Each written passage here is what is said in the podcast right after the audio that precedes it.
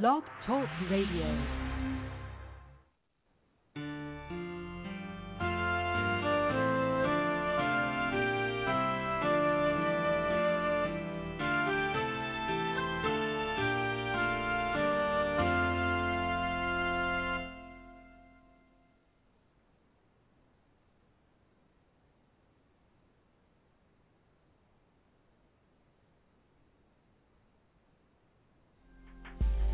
Good day and God bless. Welcome to Onfire Agape Radio. Welcome back. My name is Brian Betsworth. I'm the Director of Public Relations for Onfire Agape Ministries, Incorporated. And with me once again is Reverend Doctor Samuel Dungu. Of course, you can always visit us on the World Wide Web at our website, is located at w w w dot onfire agape ministries dot org. Also, you can write to us at onfire agape at minister dot com. And in case you haven't found out yet, we're also on Twitter. I'm very excited. Onfire Agape is on Twitter, and you can follow us there. Just go to twitter.com forward slash Onfire Agape. And some other big news, we just recently started a YouTube channel. So you can now find Onfire Agape Ministries on YouTube. That would be youtube.com forward slash Onfire Agape. And we're going to be posting some videos. Actually, we have posted some videos there already. We'll talk about some of those in a moment.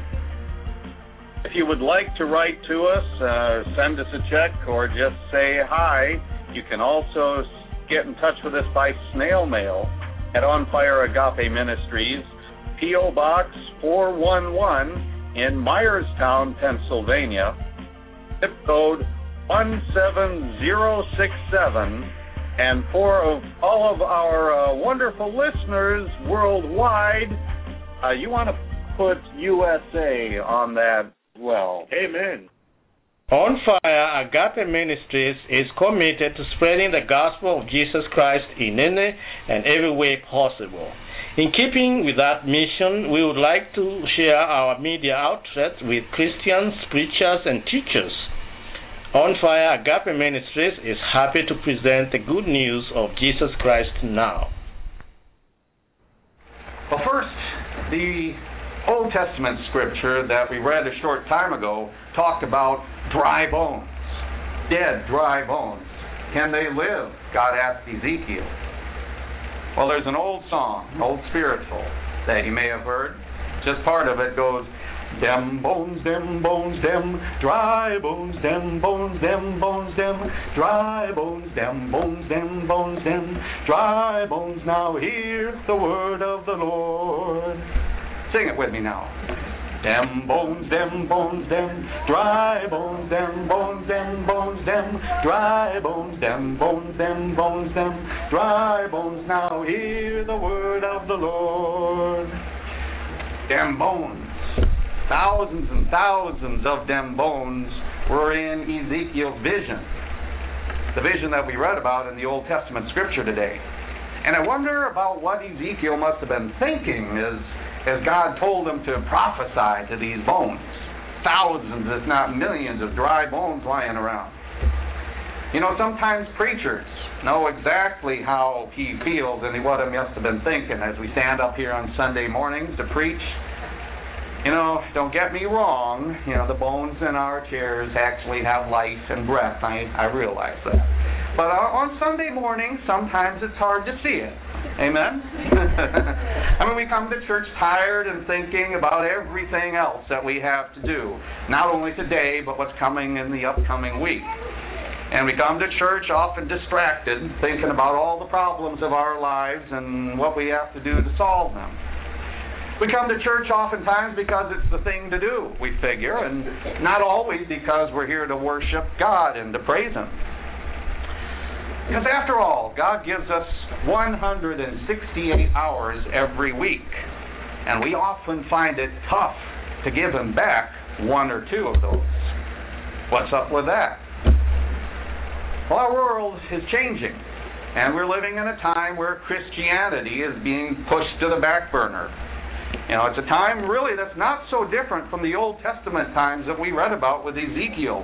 It was really bad for the Jews and Israel back then, as well as the original Christians that we read about in Acts. But God brought hope to the people of the world. He brought hope to the people of the Old Testament with a promised Messiah, and hope to the New Testament people of the given Messiah in Jesus Christ. Well, Ezekiel is faced with a seemingly hopeless situation here. God physically picks him up and carries him out to a valley full of dry bones. It was probably the scene of some great battle of years gone by. And he asks a very interesting question of Ezekiel. He says, "Son of man, can these bones live?" Well, Ezekiel looks out over this carnage there. Bones are lying everywhere, and I doubt very seriously if they were all neatly and nicely arranged. They'd probably been ravaged over the years by wild animals, torn apart by Lord knows what, lions and bears and vultures and such, and they'd been exposed in the elements, out in the sun for a number of years, most likely. And probably all these bones from different people were scattered everywhere. And this was really a disgrace to Jewish people in particular, because the body of a dead Jew was to be washed, wrapped, and buried with dignity in a grave or a tomb. And here these bodies were left on the battlefield to become food for the vultures and to eat, and to be objects just out in the scorching sun. So Ezekiel, I'm sure, was thinking about all these things, and he pondered his answer. And of course, it had, if it had been anyone else talking to him other than God, the, the answer would have been obvious. Ezekiel's first thought was probably what yours and mine would have been. Are you kidding me? These bones have been laying here for years. What do you mean, can they live? Then Ezekiel remembers who it is he's speaking to. The one who has brought the Israelites out of exile and done many miraculous things. He knows that with God, all things are possible. Prior to this day, Ezekiel had told the people the Lord's promise to restore the land and regenerate his people. What about the nation itself? It was a nation divided. It was Israel here and Judah there. They were two separate kingdoms who were fighting. Could Israel and Judah ever be restored?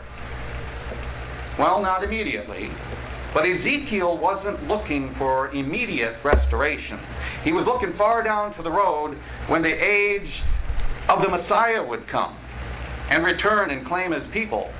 He knew this. He'd heard this from God. Well, it's like us today. We live in a nation divided. We've become the epitome of dry bones in this country, unfortunately. So I ask you, can these bones live? From the human standpoint, no. But, com- but from God's point of view, yes, they can live.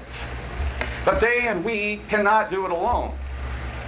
The bones can come alive again through the Word of God, and that's what we have to help people see and understand. God explains what he's talking about to Ezekiel when he says, "Then he said to me, Son of man, these bones are the whole house of Israel. They say, our bones are dried up and our hope is gone. We are cut off. So therefore, therefore prophesy and say to them, this is what the sovereign Lord says. O my people, I am going to open your graves and bring you up from them. I will bring you back to the land of Israel. Then you, my people, will know that I am the Lord. And when I open your graves and bring you up from them, I will put my spirit in you, and you will live, and I will settle you in your own land. Then you will know that I, the Lord, have spoken, and I have done it, declares the Lord."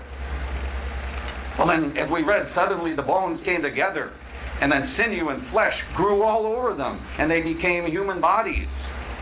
And then all that was missing from them was the breath and life of God.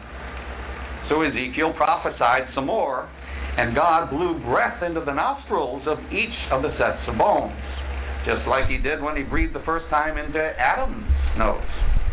All it takes is a little bit of God's breath and anything can come to life.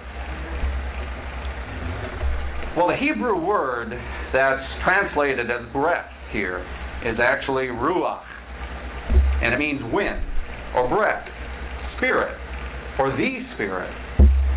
And just as Ezekiel saw ruach breathe into the dry bones and saw them come to life, so the Holy Spirit, through Pentecost, has been sent by Jesus to breathe new life into our lives and into this country. See, there is hope for us, and there's hope for the current church. We just have to let God breathe his life into us. And that's not easy to do when there are, you know, more empty seats in worship than there are full, when there are so few attending and so many small congregations, and we see it all around us. You know, I know that many people who look around at us wonder why we're even still bothering to gather our bones together. And you probably hear it from other people who just don't understand what we're doing. I know it's a fact that most people today just aren't excited about the church. I'm not quite sure why that is, but if you know, please, you know, let's talk about it. Why is it that so many of us, so many people in our society especially, have turned away from honoring God and, and from taking care of each other? God has something exciting for us to share, to share with him and to share with each other. It's just like he showed the early Christians on the first day of Pentecost. God knew that those Christians were passionate believers who would go to nearly any length to share the good news. So after Jesus ascended, following his resurrection that we talked about last week, he breathed down tongues of fire upon them and filled them with his Holy Spirit to begin regenerating and reviving his people, Israel, and his church. So I have to wonder what God thinks of us in our churches as we get so few of our members attending on a semi-regular basis, with even fewer attending every week. Well, the truth is, you know, your employer probably wouldn't be in business for very long if they had statistics like that. Amen? I mean, I would bet that a good portion of the employees wouldn't have jobs either, the kind of attendance we, we see in church. And we wonder why churches are going downhill. Well, take a look at, at your own life. Take a look at the lives of your brothers and sisters sitting around you, and the lives of people who, who don't show up. We are the reason that there are dry bones polluting the earth. We don't spread the good news enough. So God doesn't breathe his tongues of revival fire into and among us. You know, I'll admit it, I'll admit it, it's partly my fault. But it's not just the pastor's responsibility to go out into the world and do something. It's the responsibility of all God's people, all Christians. It's what we're commanded and need to be committed to do. So, today is Pentecost, and it's the birthday of the church. Happy birthday, church! It is. Did you know that? Pentecost was the first day of the actual Christian church. But who around us really cares? Did anybody bring a birthday present for the church today?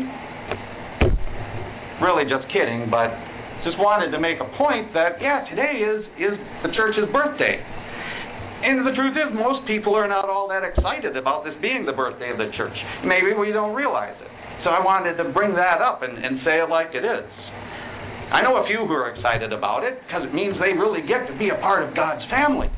And we talk about that and we share that here during service. But for as for the rest of us, you know, are we excited that today is the birthday of the church? Go out and tell somebody that. It was the Christian church's birthday this week. Pentecost, that's what it is. One good thing about birthdays is that they give us an opportunity to to look at things anew, to begin like a new year afresh, to ask God to send the power of the Holy Spirit to watch over us and guide us so that we can make a difference in this world. So as we celebrate the birthday of the church today, let's take a quick look at Pentecost a little more closely. First, we'll talk about what Pentecost means.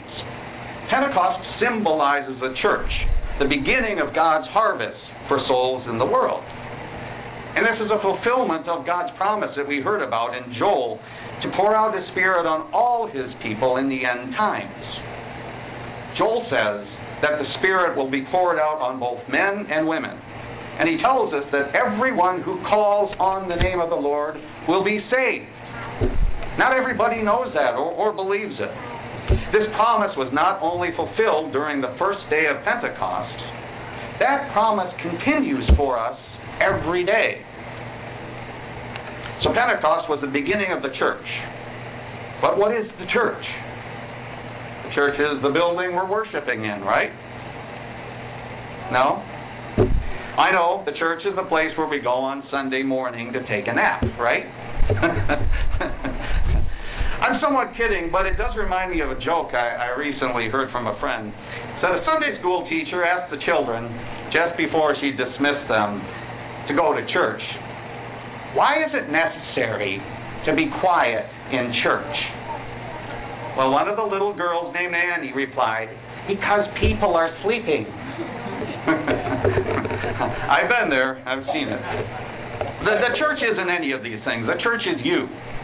The church is me. The church is all of us working together for God. The church is not just in this building. Church, the church is not just in Northumberland County, in, in Pennsylvania, or the United States. The church is all around the world. The church includes all who follow Jesus. The primary purpose of the church is to draw people in and let them experience for themselves the transforming power of God's love. A church faithful to Jesus Christ is a church that faithfully resists staying within their four walls. We kind of get wrapped up in our own individual churches, trying to keep it going. And we forget that the global church extends outside the doors. Every year we're, we're closing more and more churches around us because, because they're dying. They're dying because they don't open their doors to the neighbors or anyone who doesn't fit the stereotypical profile of the current church. So most of these churches were thriving in their heyday, but we've forgotten our purpose, which is to love one another and to work together, and not just for our satisfaction, but for the glory of God. Amen. We need to focus on people and on drawing them into the church. One thing we're going to be doing along those lines is the Vacation Bible School that we talked about earlier, and that's going to be great. I applaud the fact that uh, such a small church as we are right now is going to be reaching out to the kids in the neighborhood here. That's great. In order to do that, to draw people in from outside, we need to look for the help of the Holy Spirit, and that's the second part of Pentecost. Because on that first Pentecost, the people were gathered together, and we read about the violent wind came from heaven and filled the whole house where they were sitting. You know, wonder what they must have been thinking. They probably weren't expecting it. And that wind was wild enough, but on top of that, tongues of fire came down and danced on their heads, it says. Okay, go ahead.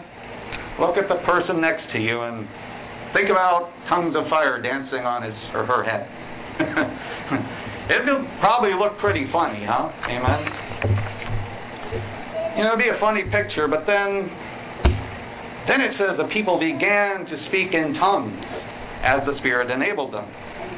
You know, I've witnessed people speaking in tongues in different churches, and in some cases, I believe that it was authentically genuine. I've heard the Spirit talk to me, as I'm sure many of you have. It can be scary. It can be scary when the Holy Spirit speaks to us. And sometimes that's because it makes us feel that we're out of control. We don't understand what's happening. I hear the, I heard the Spirit talk to me a few years ago, and that has brought me to where I am today, following my call to ministry. I gave my whole life to God, and I'm trying to keep committed to do that. It took me some time to answer God's call. But the Spirit is persistent, continued to speak to me, and He continues to speak to us. We just need to stop and listen, and then take action. Do you remember hearing stories right after September eleventh, two thousand one, about people who had survived the tragedy because they were stuck in traffic, or because they wanted to go see their child off to school, or they made some last-minute change of plans and didn't get there when it happened? Why did such things happen to certain people on that day, I wonder? God speaks to us in mysterious ways. And I now try to look at being late for something sometimes as a blessing from God. You never know what may happen. Maybe I avoided an accident on my way to work, to class, to a meeting. That's why I couldn't seem to get things together in time to get to be there. But if the day of Pentecost had not happened, the Holy Spirit would not be here intervening in our lives. Yes, the Spirit works in mysterious ways, and we have to make an effort to recognize it often. So on this day, the birthday of the church, we need to refocus our attention to our true purpose, and that is to be a church united in the world with others who follow Jesus, to help people learn what it really means to be a Christian and a follower of Jesus Christ. So we need to stop and listen to the Holy Spirit. We need to make a commitment to Christ in our lives. Again, not only for our own sake, but also for the people who are lost, and for the glory of God. So let's get excited about the Word of God. It has power, and about inviting people to share it with us, so that God may once again bring down tongues of fire and bring the dry bones all around us back to life. Amen? Amen. Happy birthday, church.